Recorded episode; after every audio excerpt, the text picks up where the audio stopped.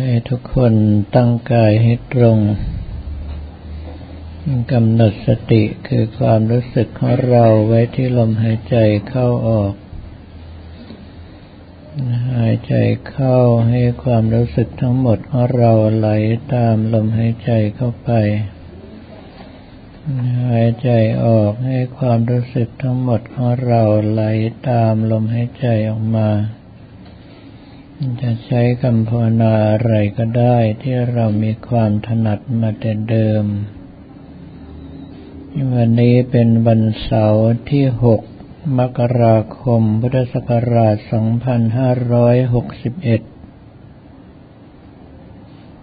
สำหรับวันนี้เรื่องที่อยากบอกกับพวกเราก็คือว่าในการปฏิบัติธรรมนั้น นอกจากเราต้องรู้จักสำรวมอินทรีย์ระมัดระวังตาหูจมูกลิ้นกายใจของเรา เพื่อที่จะไม่ให้สิ่งที่เราทำได้รั่วไหลไปจนหมดสิ้นแล้ว เรายังต้องรู้จักชำระจิตของตนให้ผ่องใสจากกิเลส ซึ่งจะว่าไปแล้วหน้าที่ของเรานั้น ก็มีอยู่แค่ว่า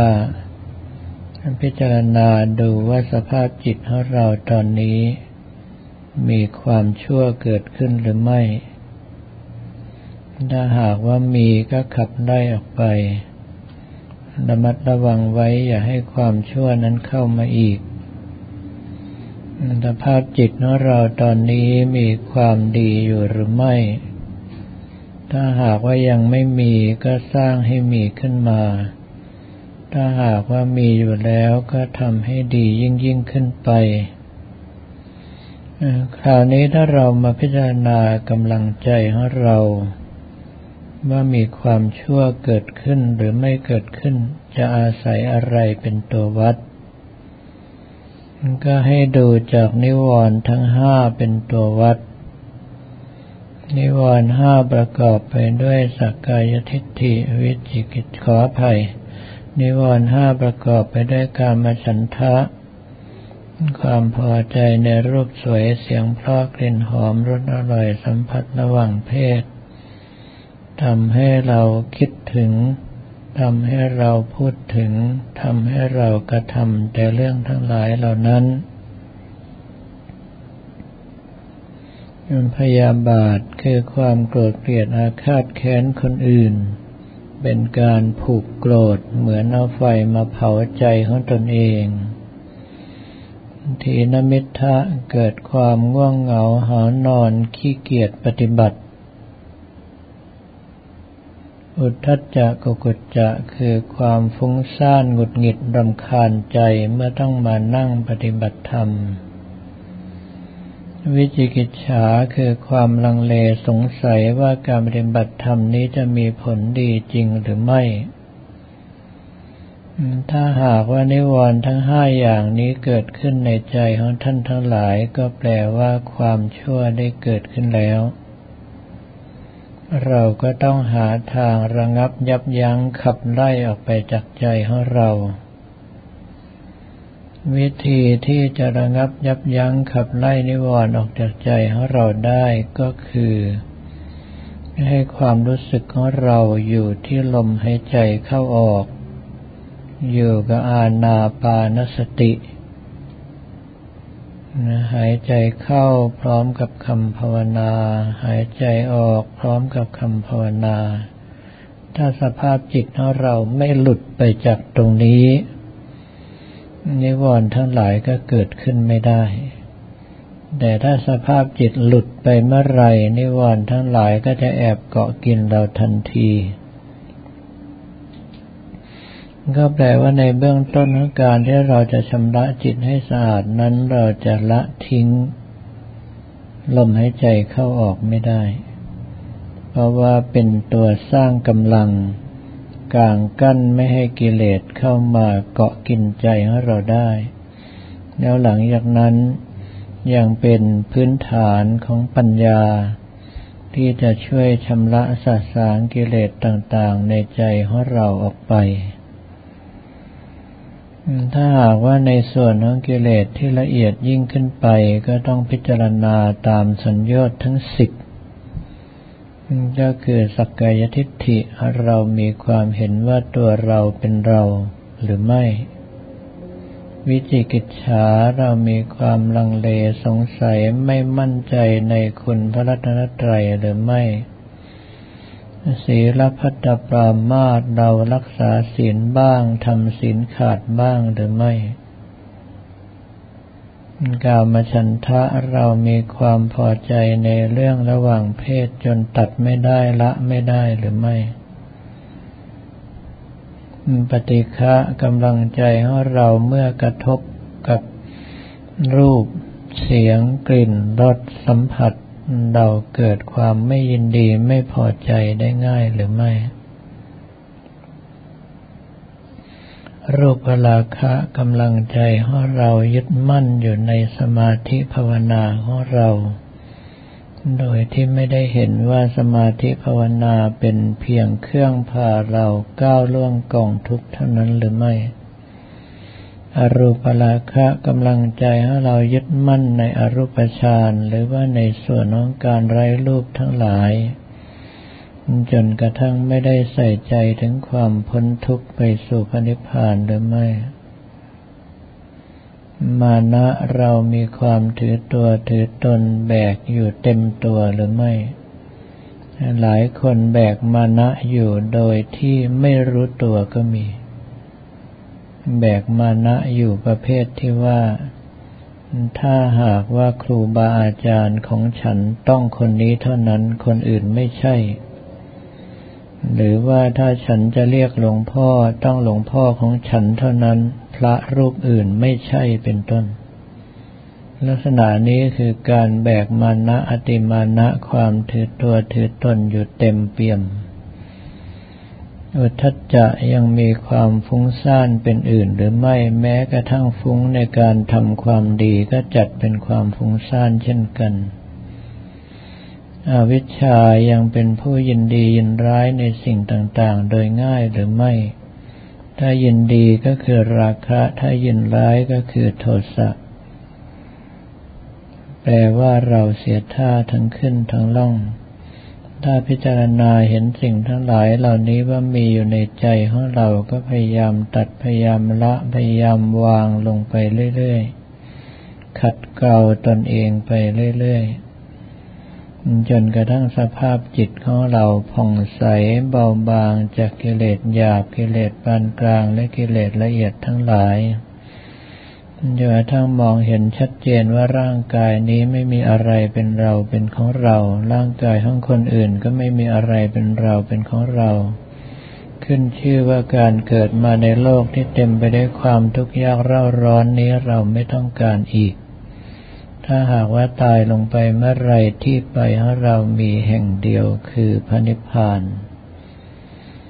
ให้ทุกคนทบทวนขัดเกลาตนเองในลักษณะอย่างนี้เอาไว้เสมอๆเพื่อจะได้มีความก้าวหน้าในการปฏิบัติ ถ้าหากว่าสติสมาธิปัญญาของเราสมบูรณ์พร้อมก็จะได้ก้าวล่วงจากกองทุกข์เข้าสู่พระนิพพาน ลำดับต่อไปแค่ทุกท่านตั้งใจภาวนาและพิจารณาตามอัธยาศัยจนกว่าได้รับสัญญาณบอกว่าหมดเวลา